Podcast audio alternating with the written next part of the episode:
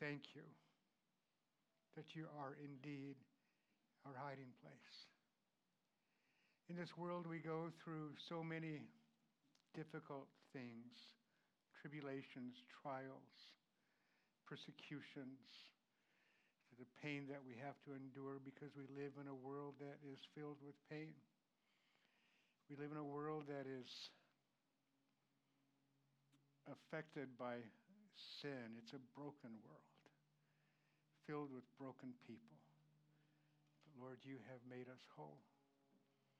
We hide in you. We find our strength in you. In our weakness, we are strong because you are with us. And so, Lord, we just give you praise. We give you thanks. Thank you for meeting our every need. And God, we just pray that you continue to be with us today, that you'd be honored during the rest of this worship service as you have been honored during our time of singing worship songs to you. So, Lord, thank you. We praise you. In Jesus' name we pray. Amen. Amen. Good morning, guys. Why don't you turn to your neighbor and say good morning and God bless you?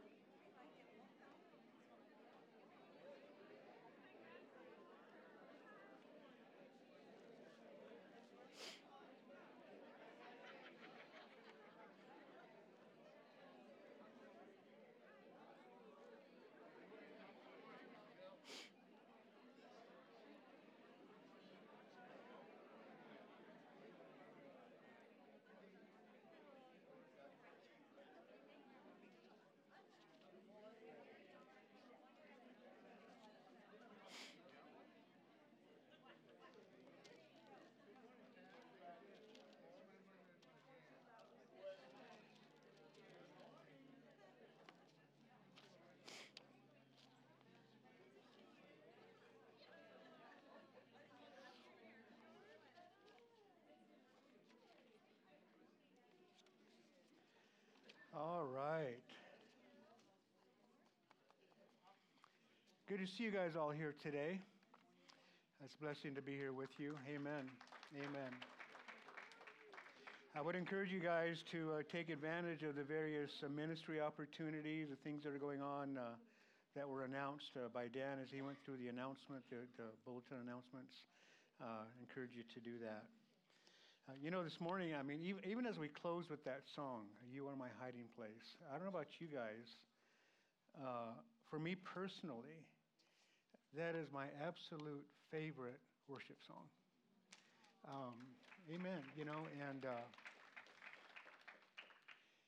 uh, I, I want to thank Richard and Susan for doing that, being sensitive to the Lord's leading and selecting that song, especially because um, you know, we all need Him to hide in because of what this world brings to us, what this world brings against us.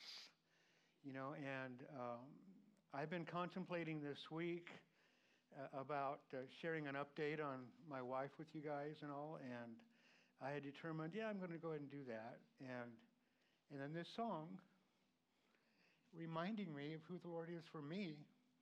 You know, and I know, I know that the Lord gave Richard and Susan that song for me. It wasn't for you guys. it, was, it was for me. No, for all of us, of course, but uh, especially for me. I, I did want to give you an update on, on my honey. There have been some developments. Um, a week, it was uh, on the on the 20th, so 10 days ago. Uh, we had a visit at the house from, from the doctor. We, we, we've been on this uh, program with Kaiser called it's CPM, Chronic Population Management. They're going to manage the population. That doesn't sound good, does it? It's like, what kind of medicine are you going to be giving my honey, you know? But uh, the idea is managing the hospital population. So to care for her in the home so that she doesn't have to go into the hospital. That's the idea behind it. When that was explained to me, I go, okay, that makes sense. Okay, I accept that. And, and that, that is just the step that we've been in. Um, the doctor came to visit her on the 20th. We have a new doctor uh, who happens to be the chief a physician within the home care um, department at Kaiser, which includes the CPM, like I just explained, as well as hospice and palliative care. And she's the chief doctor there. She came to visit, and she'd been reading the charts. It's the first time we've seen her. Uh, talking to us for a while. We were sharing some things that we would like to see done, and, and she agreed with those things and, and went a step further and, and shared that, uh, uh, that, that, we, we need a new level of care for, for my honey. And uh, she's been placed on hospice care. She's been placed on hospice at this point. You know, and, and um, this past week, it's been kind of crazy with just getting involved in that, getting used to it, visits from doctors, and uh, actually just a doctor the one time, but nurses and, and aides and stuff, and helping her. And there's a lot of a lot of nice services that go along with that, and I'm glad to have access to that care. I, I, I really, really am. It's a blessing. But uh, hospice is a scary word you know. Um, but you know, it, does it does indeed include the, the, the, reality that the doctor gave a prognosis of six months to a year. That's what that means. It has to be that in order to qualify for hospice care. And she she told us that's our that's my prognosis, and you know, in order to, to go to hospice, we have to be to say that, and I'm comfortable with that. That's that's where that's where we are.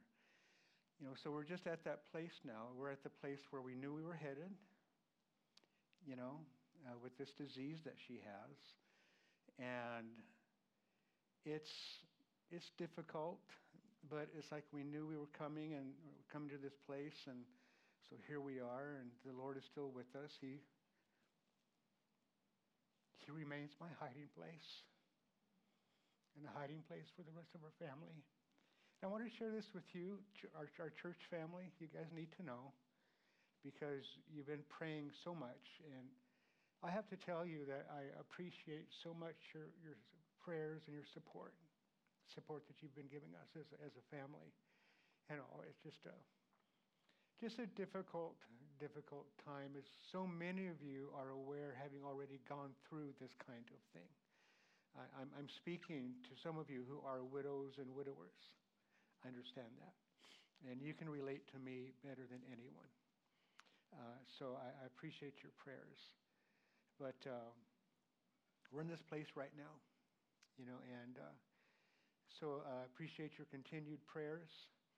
And, you know, all this is, I, I know, I know this to be true.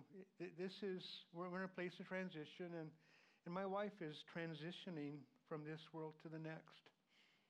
Slowly, Yet, quickly in terms of the, the dementia thing, I mean, it's been just three years ago we were seeing the first signs of it, not even knowing that's what it was at that time. And so, so here we are. But uh, I'm grateful for that too. I really am. Uh, it was one of my prayers when we first uh, got to this place. And I think I've shared this with you before. When she was first diagnosed with uh, Alzheimer's, which it turns out that's not what she has because it's just gone too quickly. But I prayed. I, I said, Lord, if you if you don't heal her, would you get her to a place quickly where she's just simply not aware of what's going on? You know, and and she's not. She's not. You know, and I know that if she knew the level of care that she needed right now, if she understood that, she would be horrified. I'm glad she's spared from that. And uh, you know, it's a hard thing, but at the same time, I'm grateful that we're here because that time, that means that the time of her departure to be with the Lord is soon. You know, that's where I want her to be. That's where she wants to be. So, you know, this past week I, I, I didn't teach on Wednesday night because, well, we had this had been planned for a while. Our caregiver was going to be taking a week's vacation, and so just so happened to fall. And I think the Lord was gracious to us in this that I was home all week long uh, and, and, freed up to be with, uh, with, with my honey as we're getting kind of adjusted to this new place where we're at with the hospice care and everything. So that, has been kind of a blessing. But uh, even yesterday, uh, I had I was all set to come and, and do the memorial service for for Mike, and um, uh, yesterday morning we, we just had some issues Friday night. Um, yesterday morning and 6 a.m. I called Willie. I said, "Bro, can you fill in for me? I just can't make it." And and uh, he's been great with that. You know, the ministry team here has been so supportive. I'm so thankful for that. Uh, but uh, uh I, I, yeah, amen, amen, and uh, and you guys too. You know, I mean, just a blessing. And so, you know, in, in the next year, I don't know what this means in terms of my availability to be here. I'll be here when I can be, but I certainly take the freedom to not be if I can't. And by definition, I can't means my wife needs me. That's basically what it comes down to. You know, and, and as much as I love the ministry that God has given to me in terms of being able to teach and love on you guys and to lead you and so forth, you know, um, my wife is my first ministry. So um, it may be a little bit more often than it's been. So we'll, we'll see how that works. I don't know. I don't know where that's going to go. Some levels the care is easier uh, because of all the help that we have. So we're just kind of still kind of figuring it out, but we will and appreciate your continued prayers. I just, just wanted to share with you where we're at. You guys uh, need to know, you deserve to know, I want you to know. We're, we're family. And so please continue praying. And, uh, and for me, you know, uh, so, so often, you know, uh, I'm asked how I'm doing, and it's like, you know, given everything, I think I'm doing well. I really am. Um, because I have the Lord. You know, I believe what the Bible has to say about who He is. And I believe what the Bible has to say about our future. And I know that even as, you know, it certainly appears that she's going to be going to heaven before me. And this is something I wanted anyway. I remember years ago I shared with you ladies. I don't know if you guys remember this. It was at one of the ladies' events. I don't know what it was, and I was sharing for some reason with, with you ladies. And I shared with you, and I don't even know why I said it. It seemed appropriate at the time, but in terms of this particular topic, I know why I said what I said, but I'm not sure why I said it at that particular point in time. Anyway, uh, the point is, I, I, I, had shared with you ladies that uh, I have been praying that the Lord would take my, my wife first before me. And I don't know how many of you remember it. And I remember that, that when I said that, you know, there was kind of like a gasp in the room. Go, oh, how could you pray that? You know, um, like I wanted her to be gone. I wanted to be free from her or something. I, no, no, no, no. I said, no, ladies, no. The reason I've been praying that is because I've seen the pain involved in the loss of a spouse. And I don't want her to go through that pain. I'll go through it. And then all the ladies went, oh, you know. But uh, the Lord's answering that prayer, for which I'm grateful. I am. And so, Thor is good. He is who He is. He remains on the throne. He's good. And He's gracious. He's kind. He's prepared uh, our, our eternity for us. We know where we're going to be. And this is exactly where my honey wants to be. And, and I pray that the Lord continues in His mercy to take her quickly, to be honest with you. I really do. As hard as it is, that's best for her. That's best for her. That's what I want for her. And the Lord's with me to deal with it. He's with us to deal with it. He's with uh, our, our, family to deal with it, as well as the church family. And so this is all part of the plan, you know. But in 1 John chapter 3, we see that Jesus tells us, I'm, I'm sorry, that John writes that Jesus came to destroy the works of the devil. He defeated death. And my wife is not really dying. She's just preparing to, preparing to move from inhabiting this physical body that's not working anymore into that place that the Lord Jesus is preparing for her. So that's a good thing. That's a good thing. And Lord, we pray that you continue to go before us in these things. I just thank you for this group of people, Lord, uh, this, this particular local fellowship, this church that you've given me the privilege to oversee, to teach, to be a part of, to, to lead, Lord, uh, to love on. Lord, I, I just thank you for them and the support that they give to me, the, the, love that they've poured out upon me uh, as I'm going through this situation. Their prayers for both me and, of course, for my, my bride. I just pray that you continue to go before us. And Lord, continue to remind us the truth of who you are. That even as we go through these trials and tribulations, our faith remains strong. In our weakness, you give us strength. And so might we walk in you and in that strength, in your love. And God, we ask it in Jesus' name. Amen. Amen.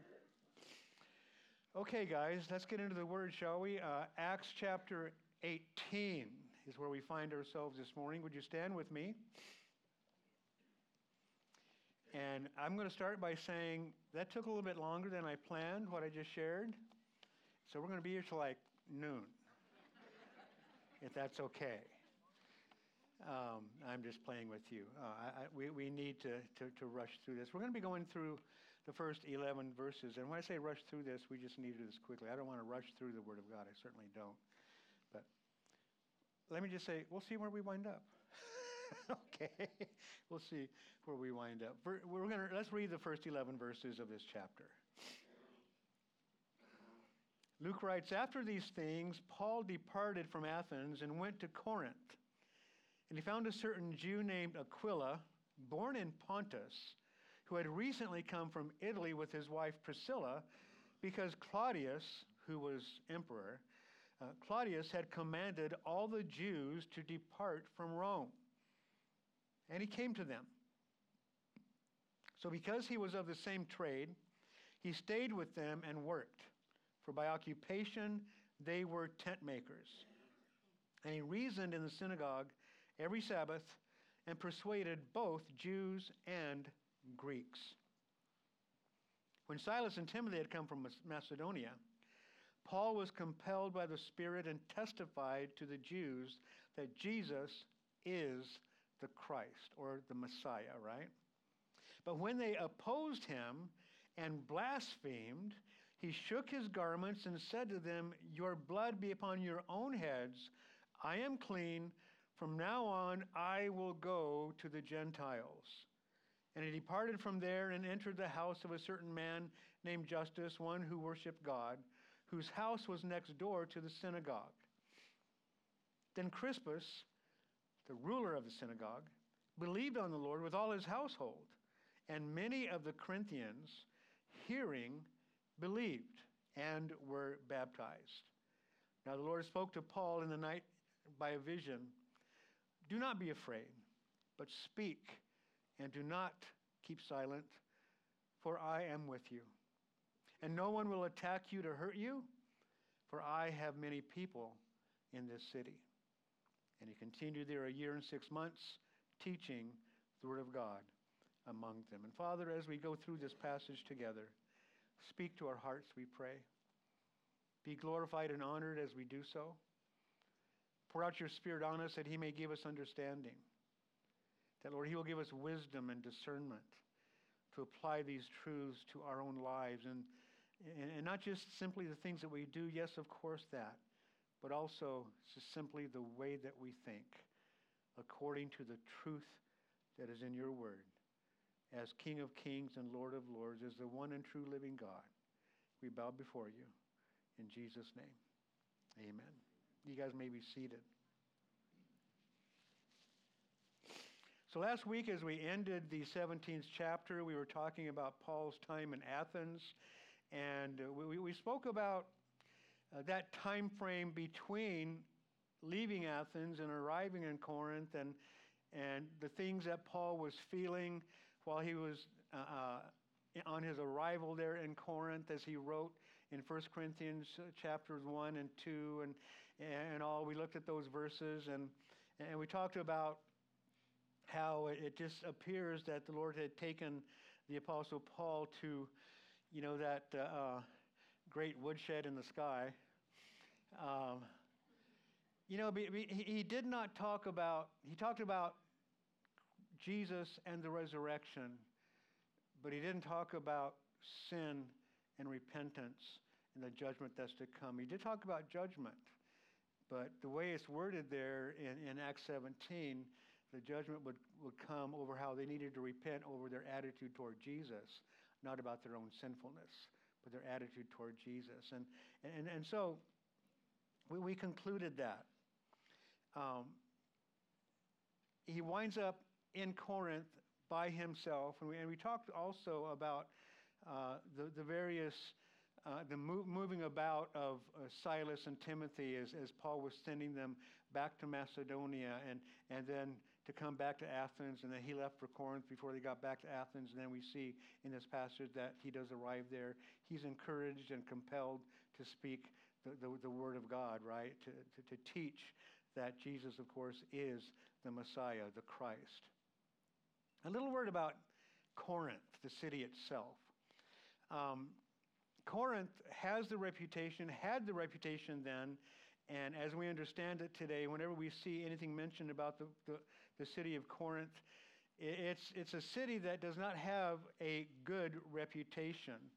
Uh, it was a commercial center had two harbors. Of course, the city of Athens is to, to the north, not too far away. They're kind of like rival cities, if you will. I, I mean, it's like, let's say, uh, central LA and Westwood, USC and U- UCLA, rivals, right? Kind of like that. Anyway, um, Athens to the north, a short way. Um, but Corinth had this reputation for loose living, especially sexual immorality in particular. In classical Greek, uh, the, the term to act like a Corinthian was to describe a person who lived in fornication. That was his practice. And a Corinthian companion was a prostitute. That, that's, that's what the city was known for. It was permitted in the city uh, under the extremely prevalent worship of the goddess Aphrodite, uh, who's the goddess of fertility and sexuality. And, and so temple prostitutes would go out and, and prostitute themselves, and the funds that were collected would go to the upkeep of the temple. Uh, that's, that's the way that they did things there uh, at that particular point in time. So it, was a, a, a, city known for its a, a sexual looseness, a sexual immorality. In 146 BC, Corinth rebelled against Rome, was destroyed by the Roman armies, and then it was rebuilt several years later and, and became basically the same as it was, simply because it was in the location that it was. It, it was a, a, great location for, uh, uh for transportation and for shipping and things of that nature. And, and so uh, it just reestablished itself at, in the way that, that was described. So it's kind of like a um, Las Vegas, San Francisco, uh, Amsterdam, Bangkok, all rolled into one. Uh, that, that kind of reputation. G. Campbell Morgan wrote this.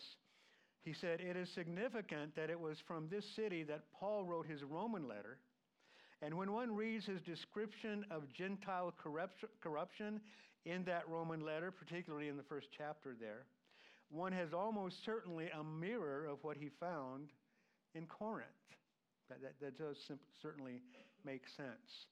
He wrote, uh, of course, to the Corinthians in 1 Corinthians chapter 6, verses 9 to 11, he would write this Do you not know that the unrighteous will not inherit the kingdom of God? That's a good question for us to ask ourselves and to ask others. And then he says, Do not be deceived. There's a lot of deception out there. There are a lot of people who, think, who are thinking that unrighteousness, according to the way the Bible describes unrighteousness, that unrighteousness is not an issue that's going to keep anybody out of heaven. That's why we need the grace of God, isn't it? Then he writes, Neither fornicators, nor idolaters, nor adulterers, nor homosexuals, nor sodomites, nor thieves, nor covetous, nor drunkards, nor revilers, nor extortioners will inherit the kingdom of God. What this means is anyone who is living according to these descriptions will not inherit the kingdom of God, meaning they've not repented of their sins. They may, they may say they're Christians, but if they've not repented from these particular sins, along with others, um, cannot inherit the kingdom of God. Do not be deceived. It's a powerful word from the pen of the Apostle Paul. And then in verse 11, and such were some of you. Emphasis on were. But you were washed, but you were sanctified, but you were justified in the name of the Lord Jesus and by the Spirit of our God.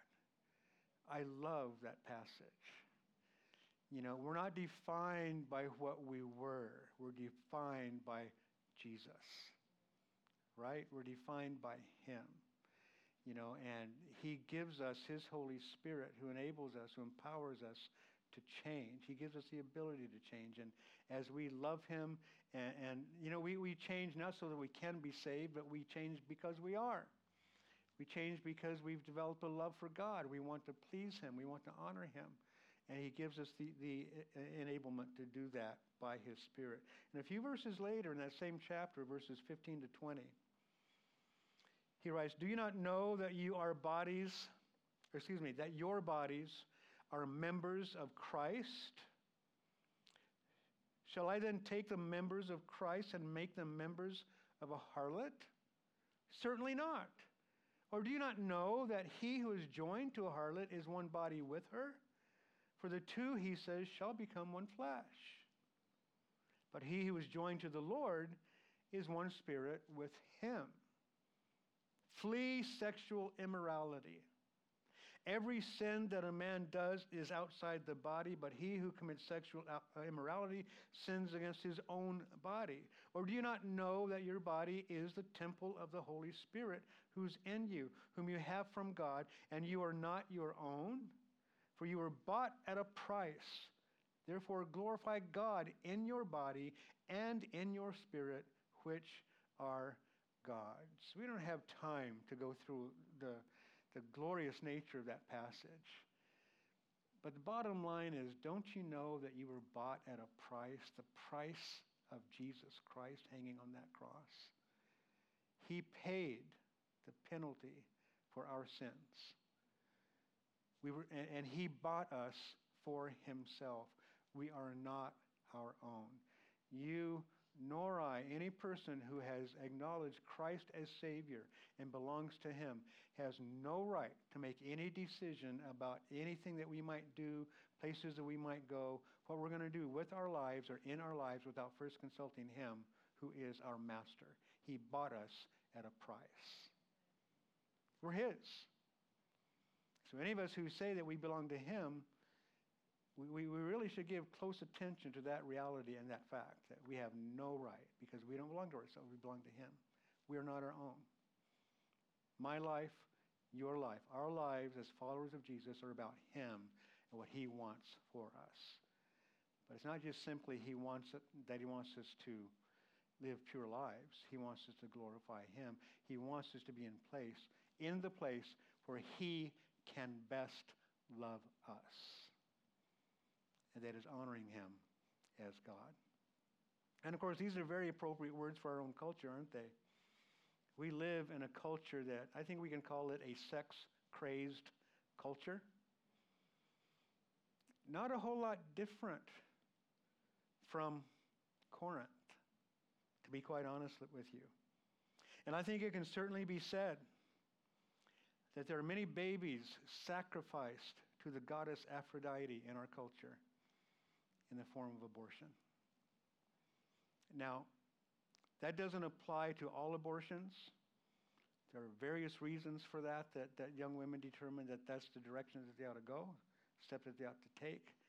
But certainly many are done as a sacrifice to that goddess for the pleasure of sexual fulfillment.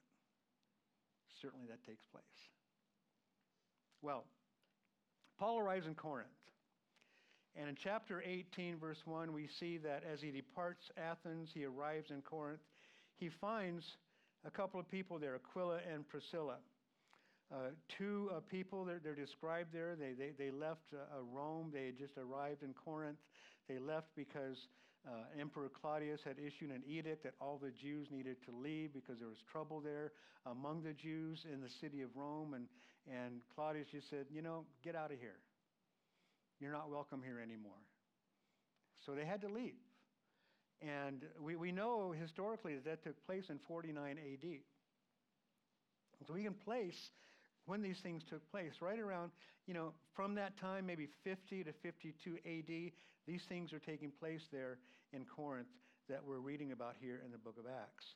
F.F. F. Bruce writes this It seems that the expulsion had to do with dissension and disorder within the Jewish community of Rome, resulting from the introduction of Christianity into one or more of the synagogues of the city.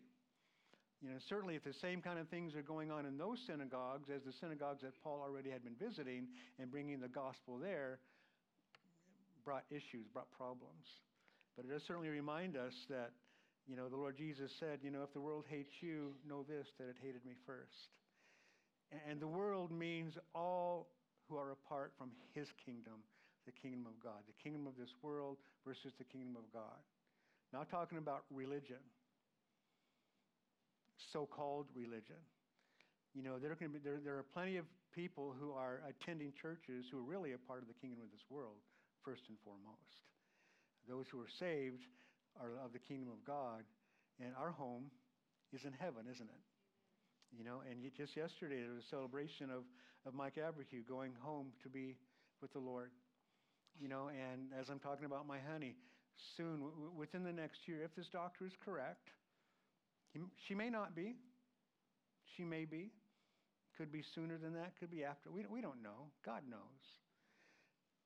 But when that happens for her, when it happens for any of us who are following the Lord, and obviously some are going to get there before others. They're looking at the round, uh, looking around, the room. I can kind of identify those who might go first. we'll just kind of we'll just leave it there. But the point is, that's where we're going eternity with Him. But we see here that as Paul met this couple, in verse 3, we see that they were tent makers, and uh, literally the idea is they were, they were leather workers, uh, but certainly tents was something that they, that they made.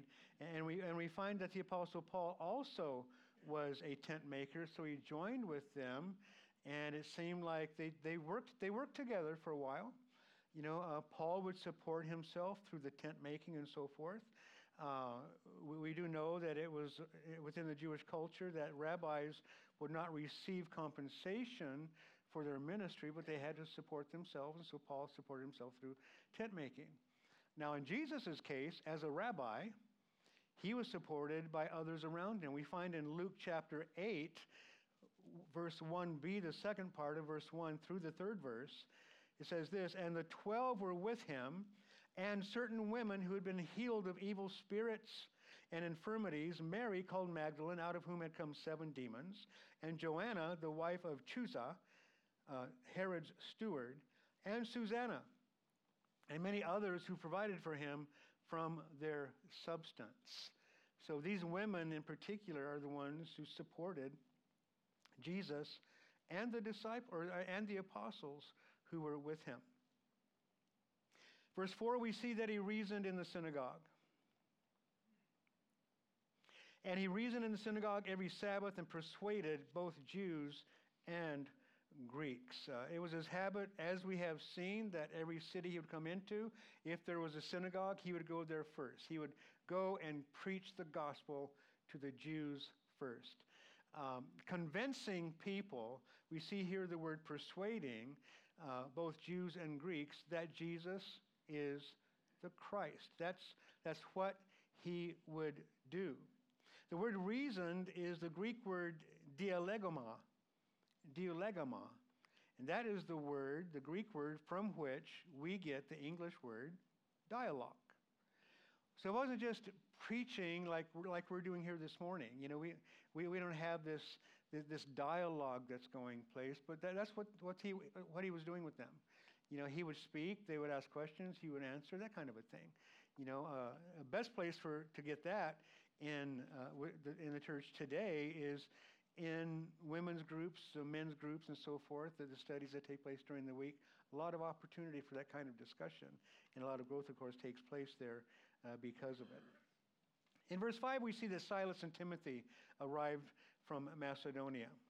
And we went through all that last week as I had shared with you uh, these things. I, I do want to look at 1 Thessalonians chapter 3 once again, as we did last week, but for a different reason. I want to see why it is, just kind of hit on that, why it is that Paul wanted to send Timothy in particular back to uh, Philippi. Uh, excuse me, back to Thessalonica, I should say. Back to Thessalonica. Uh, in verse 1 of chapter 3 in 1 Thessalonians, therefore, when we could no longer endure it, we thought it good to be left in Athens alone and sent Timothy, our brother and minister of God, and our fellow laborer in the gospel of Christ to establish you and encourage you concerning your faith. So that's why he sent them. That no one, and this is the result, his intended result, that no one should be shaken by these afflictions. For you yourselves know that we are appointed to this. For in fact, we told you before when we were with you that we would suffer tribulation just as it happened, and you know. For this reason, when I could no longer endure it, I sent to know your faith, lest by some means the tempter had tempted you and our labor might be in vain. Do you notice in verse 1 he says, when we could no longer endure speaking about his ministry team. Then in verse 5 he says, when I could no longer endure it.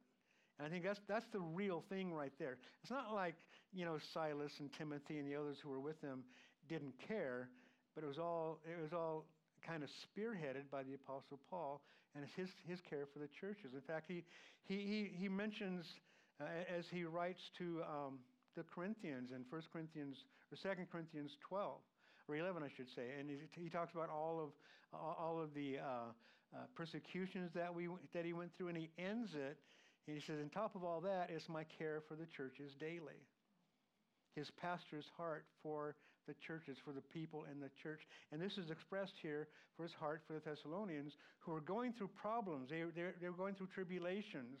They, they're being persecuted for their, for their new faith in Jesus. And he was concerned about them. He's concerned about how they're doing. You know, uh, he, he knew that this was going to happen. He speaks of the reality that, that, that these afflictions are going to happen. And I just kind of wonder I wonder if he had the words of Jesus in mind. When, when Jesus was speaking about, he gave the parable of the sower and the seeds. And in Matthew 13, 20 and 21, he said these words But he who received the seed on stony places, this is he who hears the word and immediately receives it with joy. Yet he has no root in himself, but endures only for a while. For when tribulation or persecution arises because of the word, immediately he stumbles. This can happen with, with baby Christians. You know, the persecution comes, the tribulation comes, just, just a part of living in this world. Doesn't have, persecute, be, doesn't have to be persecution because of that faith, but simply existing within this world that is a difficult place because of the brokenness of it. As we, as we continue to talk about it, I think it's something that we have to continue to remember. And he was concerned about this, about these things. Uh, and he wanted to know if their faith was still intact, even as these afflictions and, and these troubles were, were coming to them. Um, and Paul reminded them that he reminded the Thessalonians that we are appointed to affliction. And this is something that needs to come from every pulpit. There's some pulpits that don't talk about these kinds of things because they want to win numbers of people to themselves and to, this, to the church. And, and when the, the difficulties do come, because they will, it's impossible that people, whether inside or outside the church, it's impossible for people not to have to go through problems. It's the nature of the world that we live in. And the one who is the God of this age designs these things to destroy us. Jesus came to destroy his works. And so we see this spiritual warfare that's going on. But guys, we need to teach and preach and share and believe and understand the reality that the whole counsel of God includes the fact that we live in a hard world. And Jesus came not to remove us from the hard world, but to be with us through it, to give us the strength. That's why we need him as our hiding place, isn't it? That's exactly why we need him for that. Well, Paul and, and, and Silas, re, er, excuse me, um, Timothy and Silas uh, re- returned from Macedonia. And then in 1 Thessalonians, the same chapter, 3, verses 6 and 7, he writes, But now that Timothy has come back to us from you and brought us good news of your faith and love, and that you always have good remembrance of us, greatly desiring to see us, as we also to see you. Therefore, brethren, in all our affliction and distress, we were comforted concerning you by your faith. He heard that they're doing well in their faith, and that's what's going to happen. People who are truly Christians are still going to do well in their faith, even though we're going through difficult times. And anytime we see anybody going through a, a problem, a, a, difficulty, an affliction, a persecution, a trouble, some tribulation of some kind, suffering and pain, and still maintaining their walk with the Lord, it's only because of the grace of God that's with them, and it's proof that God is with them. You know, and, and, and I, I, try to make it a habit when, when people are asking me how I'm doing, I'm, I'll say, I think I'm doing well. The Lord's with me. The Lord is with me. You know, and you guys can say the same thing in your difficulties. The Lord is with you. And the reason He is with us, and, and well, it, the reason is because He cares for us and, and he, he dwells within us for the purpose of us, of us having that communion with Him. But because we have that communion with Him, the, our, our response to the difficulty is going to show the depth of that communion, the reality of that communion. And he wants us to bring honor and glory to the Lord. That's what I want to do through it. I want to bring God glory. Don't you guys? When you go through difficult times, just bring God the glory because he's the one that enables us to go through it. You know, I've often said that, that you know, I, I don't know how people get through difficult times, things that I'm experiencing now, things that some of you guys already have experienced and others will, and different experiences that you've gone through that are painful how do people go through these things without the Lord?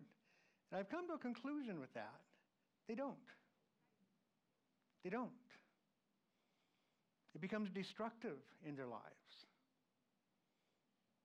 These kinds of things destroy families. They do. So thank God that he's with us. But he saw, Paul got this word from Timothy that they're doing well through these trials, and he was just simply rejoicing because of that reality. And it seemed that this encouragement emboldened him to be compelled by the Spirit to devote himself uh, completely to the Word of God, as the NASB says, but to, to preach the Word of God, testifying to the Jews that Jesus is the Christ. But the Jews opposed him. Verse 8. Surprise, surprise. In every city, this is what they would do. Some of the Jews would believe, and those who didn't believe would oppose him. And we're, and we're told there, in, here in verse 8, um, excuse me a second here. In verse 6 it is, I'm sorry.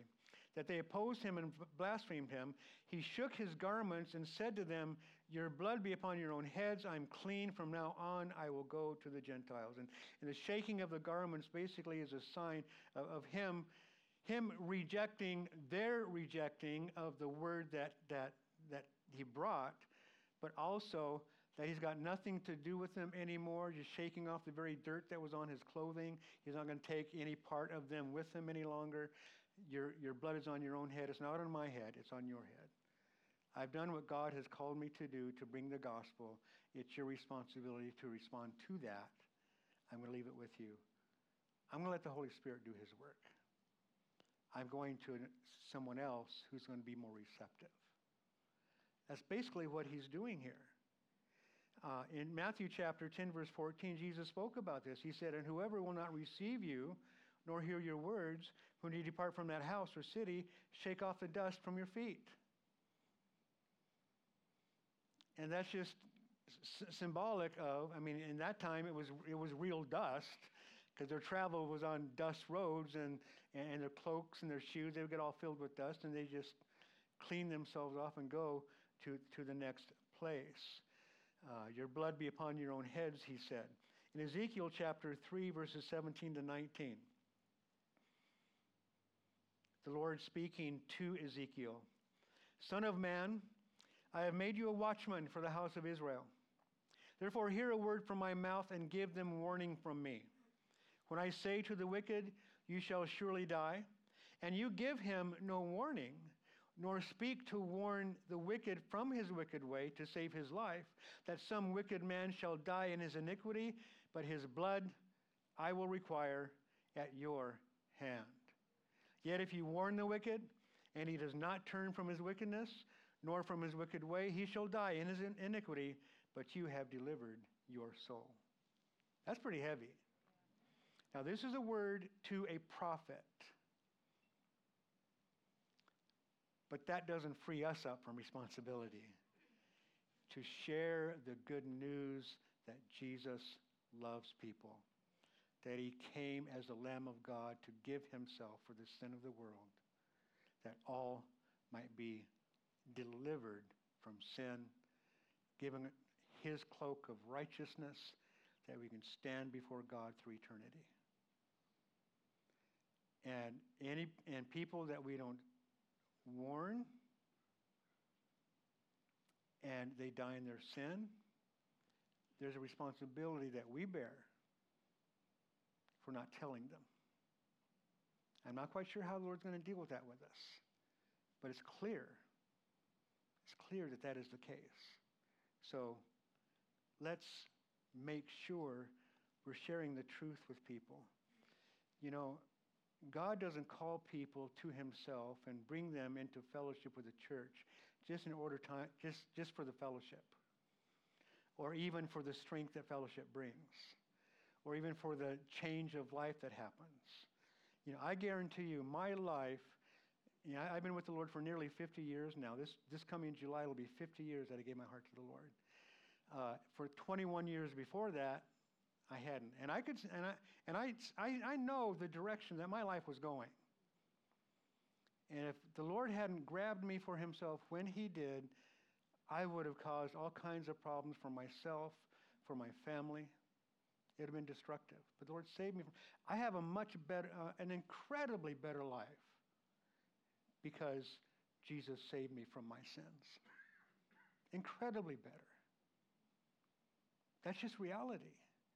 Our, eh, the, our enemy, Satan himself, wants to paint the picture that no, it's not better. You, you, you, have to stop doing this. You have to stop having fun. You have to stop partying. You have to stop drinking. You have to stop you know, taking drugs. Can't go to those places you used to go to. You know, no, that's no fun. Those are all passing pleasures. And every night, every person, every one of us has to deal with the reality of who we are and what we do when we lay our head on that bed, on that pillow. Those, those things are just simply reality. In Acts chapter 20, verse 26 and 27, we see the Apostle Paul speaking to the Ephesian elders as he's on his way for, to Jerusalem for the last time. He said, Therefore I testify to you this day that I am innocent of the blood of all men. For I have not shunned to declare to you the whole counsel of God. The whole counsel of God, innocent of the blood of man. I think it would be good for us to ask ourselves that very question.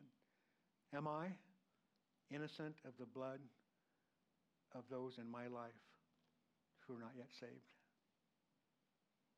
Am I innocent because I have declared to them the truth of the gospel, the truth of sin, the truth of separation from God, the truth of eternal separation from God in a place that is called the lake of fire? And that Jesus is their only way of deliverance, even as Jesus said, I am the way, the truth, and the life. No man comes to the Father except through me. Jesus is your only hope. He's your only way. You cannot clean up your life to go there. The previous sin that you've committed, as well as the sin that you continue to commit, maybe not as much, but still there, has to be purchased or has, has to be covered by the blood of Christ. That's our only well, verses 7 and 8 tell us that many people believed. He departed from there and entered the house of a certain man named Justus, one who worshiped God, whose house was next door to the synagogue. Some of your translations, if you have the NASB, the ESV, the NIV, I think too, say Titius Justus. Uh, in in the uh, New King James Version, it just says Justus. Uh, we don't really know who he is. We don't know much about him, other than the fact that he's one who worshiped God. Then verse 8, then Crispus, the ruler of the synagogue believed on the Lord with all his household, and many of the Corinthians, hearing, believed and were baptized. And so we see that many came to faith in Jesus through the word of the Apostle Paul. Many Corinthians, as we see there in verse 8, two men named in particular Justus, who had a house next to the synagogue. And Justus welcomed the Apostle Paul. All we're told about Justus is that he was a worshiper of God. He would have been a Gentile worshiper of God, a God-fearer, as we see in some other places in the book of Acts. Lived next to the next door to the synagogue. So you see Paul setting up this house church right next to the synagogue. So people coming to synagogue and seeing all the people in this church gathering together hearing what the apostle had to say. If they had any interest at all in what he said, they could go there instead of going to the, the, the synagogue if they chose to. And those who did give their hearts to Christ certainly went there. You know, so it's just kind of an interesting. I mean, can you imagine? Can you imagine why there would be such an opposition against him? You know, um, just setting up shop right next door, and the the the ruler of the synagogue. I mean, we see here it's Crispus here. He's called the ruler of the synagogue. Uh, but, but by the way, in, in, that we do not know much about Justus at all, other than that, the fact that he worshiped God. This is the Holy Spirit's testimony of who Justus was a worshiper of God. How would you like to be known as that? Isn't that cool? I, I mean, you know, I mean, if that's all anybody knew about me, I would be happy with that. A worshiper of God. How about you guys? Crispus, being the, the ruler of the synagogue, means that he, he, he had a lot of responsibilities. He probably was, you know, among the upper class within the city, having this particular position, uh, at least the upper class among the Jewish people for sure. I mean, his duty was to preside over all of the assemblies in the synagogue, uh, uh, weddings and, and, divorces. I mean, marriages and divorces he would oversee. Uh, he would excommunicate people from the synagogue for their behavior if necessary, that kind of thing. That, that's what he did. Um, but we do see later, I mean, next week we're going to see in verse 17 that there's somebody else by the name of Sosthenes who is there called the ruler of the synagogue. Crispus lost his job because he came to Jesus. You know, there's a price to be paid culturally for following Jesus. You know, I mean, it, it, it, there are just changes that take place. Pastor Chuck Smith said this. He, he, he wrote this. He wrote that conversion to Jesus Christ will often cost you something. But wherever you lose is more than what, excuse me, is more made up. Excuse me, let me start that again. But whatever you lose is more than made up for by the great gains given to you. I'm always a little suspicious of the person who, while sharing their testimony, revels in the details of who and what they were and all the things they gave up when they accepted Jesus, as though the sacrifice was all on their part.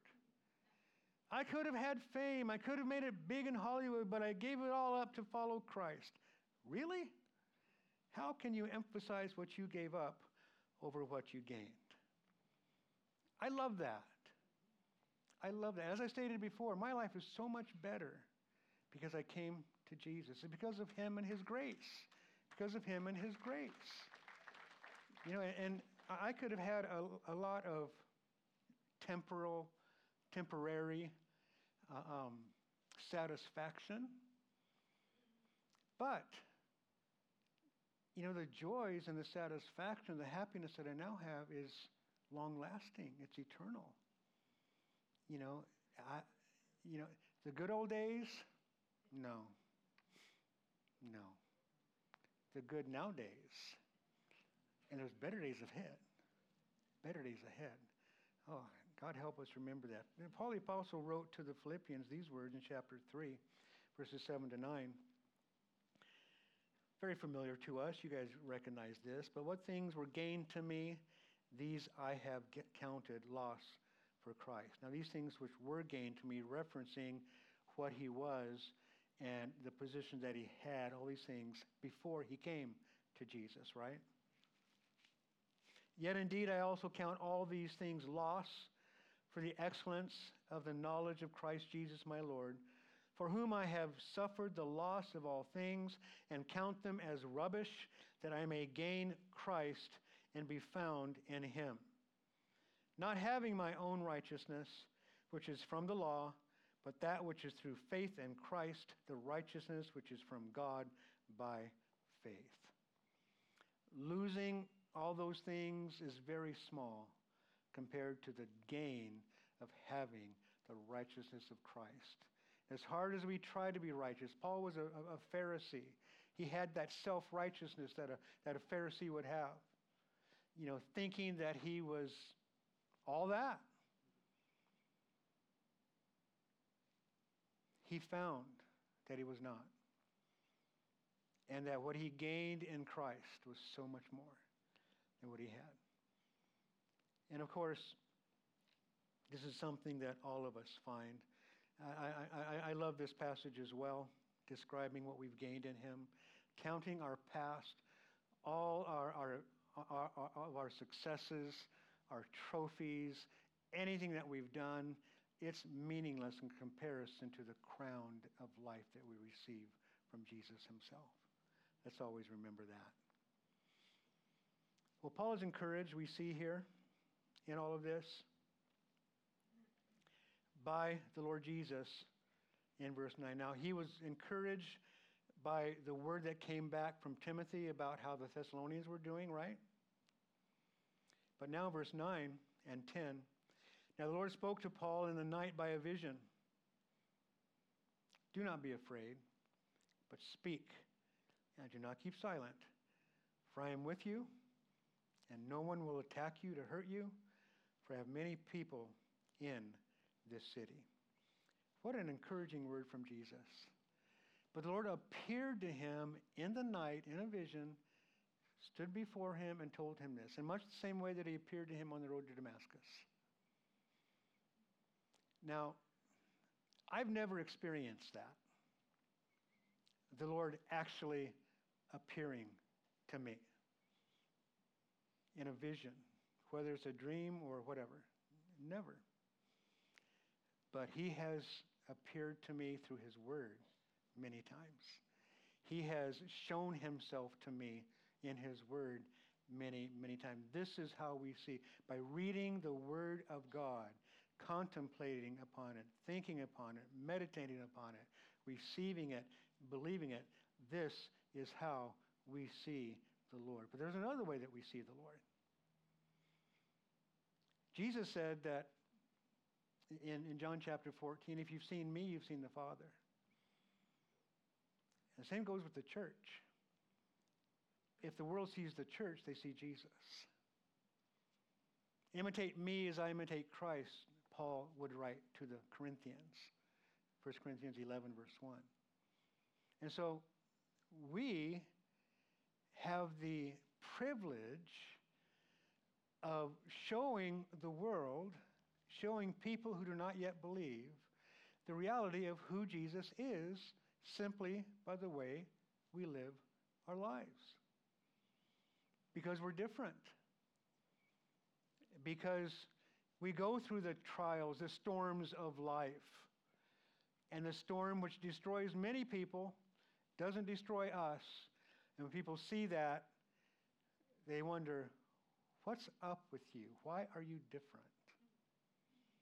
And then we're given an opportunity as we're living that life being different, living a holy, set apart life in that way, then we're able to give a defense for the hope that lies within us. What's that hope? His name is Jesus. He's our hope. He's our blessed hope. We cling to him. And we're able to share pe- with people that reality. Last week we shared about this one thing that had Paul fearing and trembling and so forth. You know, uh, his failure to bring the gospel in the sense of, you know, sin and death, responsibility for sin, and that Jesus died as a Savior. He was resurrected to prove that his death could pay for our sins. But there's this too. This had to be something that was with him a lot because it happened to him so much. This is the reality of the fact that he was being attacked and, and, and, and, and hurt. I mean, re- remember in, in Lystra, in his first uh, uh, missionary journey, he was stoned and left for dead. Right? And then in, in, in this second missionary journey, whether it was Thessalonica or Philippi, wherever it was, he was being run out of town. His life was being threatened. And, and his, his friends, those who came to Jesus, they, they had to, to help him get out of town for safety. And here the Lord Jesus is saying, don't be afraid. But look what he says here. Do not be afraid. Do not keep silent, for I am with you. And he gives them a promise. He said, No one's going to hurt you. Doesn't mean they're not going to attack you, but they're not going to hurt you. Right? He says, he said, No one will attack you to hurt you. That won't be the result. They'll come against you. I'm going to protect you. I've got many people in this city, and you're going to stay as long as I will have you stay for those people to come to faith in me. It's basically what Jesus was telling him. For I am with you. The Lord awesome said those words to his followers. He says them to us too. We can read through the scriptures. We say that he said it to Jacob, he said it to Joshua, he says it to the people of God through the prophet Isaiah, he said it to Jeremiah, here he says it to Paul, there are others, and he tells us, I will never leave you nor forsake you. You guys realize that? Did you wake up this morning with that thought? That the Lord will never leave me nor forsake me. He's with me now. He always will be. He'll never leave. I've always got him. He's always my protector. He's always my shield. I encourage you, if you wake up tomorrow morning and you're not thinking that, start thinking it. Oh, Monday morning. Oh, new week. Oh. Ask the Holy Spirit today to remind you tomorrow morning when you start thinking that, to remind you that He's with you. He will never leave you, He will never forsake you. Knowing that means everything. It means everything. That's why we can endure, knowing that He's with us. That's why we can continue on, knowing that He's with us. But not just not simply knowing, but because we do know, then we are actually um, depending on and relying upon the reality of His presence and the strength that He brings to us, and so we become strong even in our own weakness. Right? I'm weak, but then I'm made strong. When I acknowledge my weakness, then I'm made strong in Christ, as Paul wrote to the Corinthians. Are we praying on a regular basis for people who come to mind? When somebody comes to your mind, and, and it's like, you know, I mean, whatever. I mean, something might happen to remind you that person, or maybe that person just kind of, that person's face just pops into your head. And why? Is that, well, let, us just receive the reality that that person's on your mind, on our minds, and let's pray for them. Pray for them. It can be two or three in the morning. It can be noonday. It doesn't matter. Pray for them. You don't have to get down on your knees and pray for 15 minutes. You know, if, if a brother or sister comes to your mind, you say, Lord, be with that brother, be with that sister. I'm not sure why you brought that person to my mind. And believe me, as a, as a believer, if you want to do what God wants you to do, He's going to bring people in your mind to pray for. Just lift them up. You know what they need. I don't. Be with them, Lord. Help them. And then go on. It doesn't have, you know, that's all you have to do. I mean, and if you know some things, you can pray more if you're able to.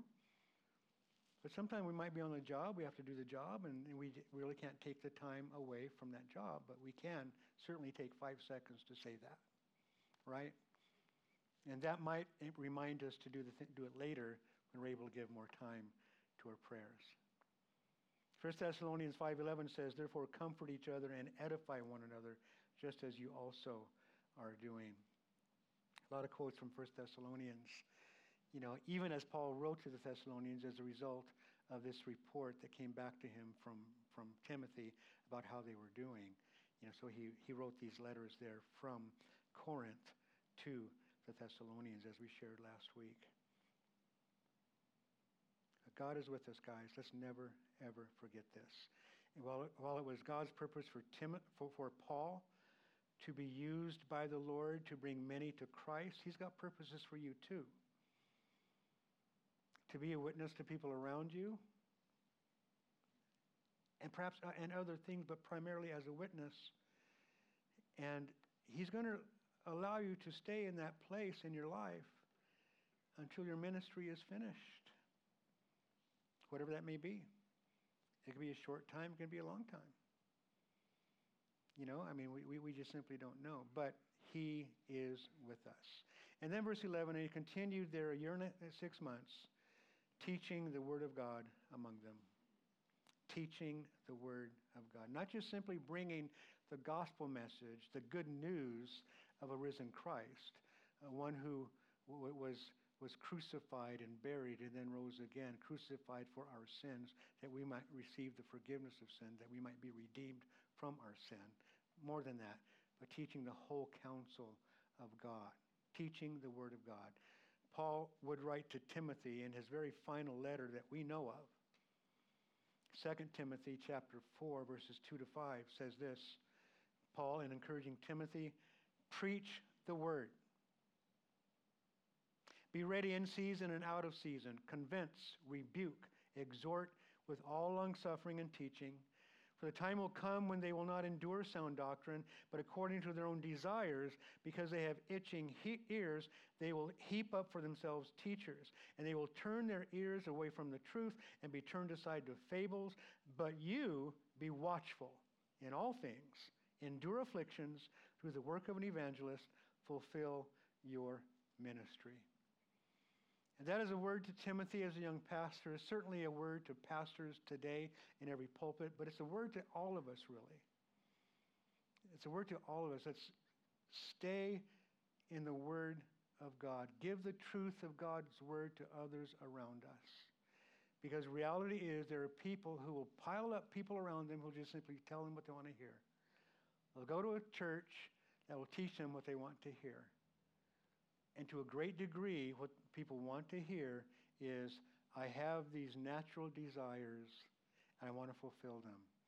Can I do that and still go to heaven? Of course. Okay, I'm staying.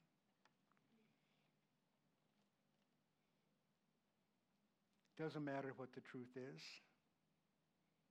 God help us. God help them.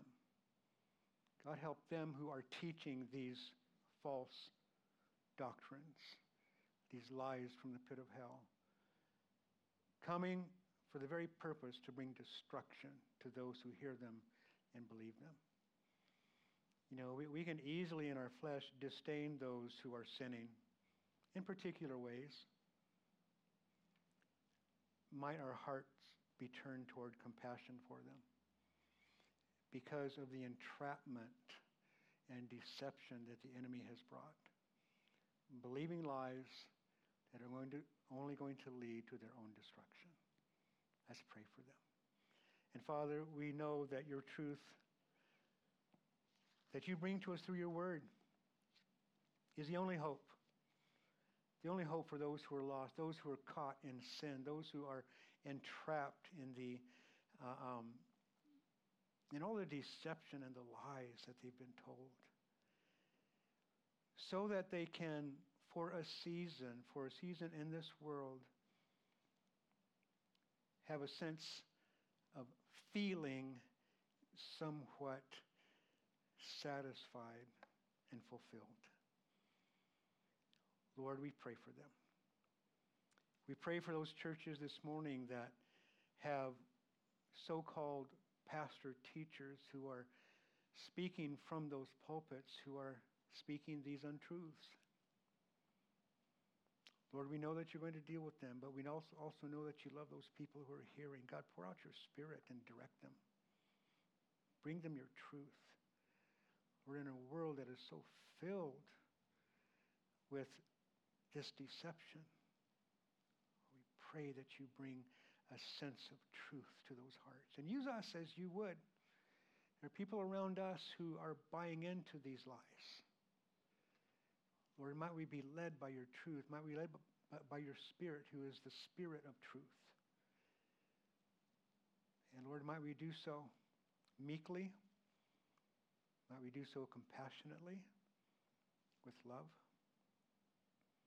Not because we just want people to change their ways, because we want to see people go to heaven. We want to p- see people experience eternal life. And so, God, help us. Be with us.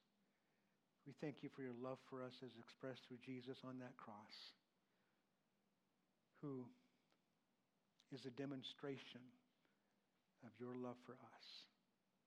For God so loved the world that he gave. And so, God, thank you for the gift of life through Jesus. We pray that you'd be honored and glorified. For we ask it all, Lord, in Jesus' precious and his holy name. Amen. Amen. Let's all stand together, guys. Richard and Susan are going to lead us in one last song and then dismiss us. Thanks, guys, for coming out to, to lead us in worship.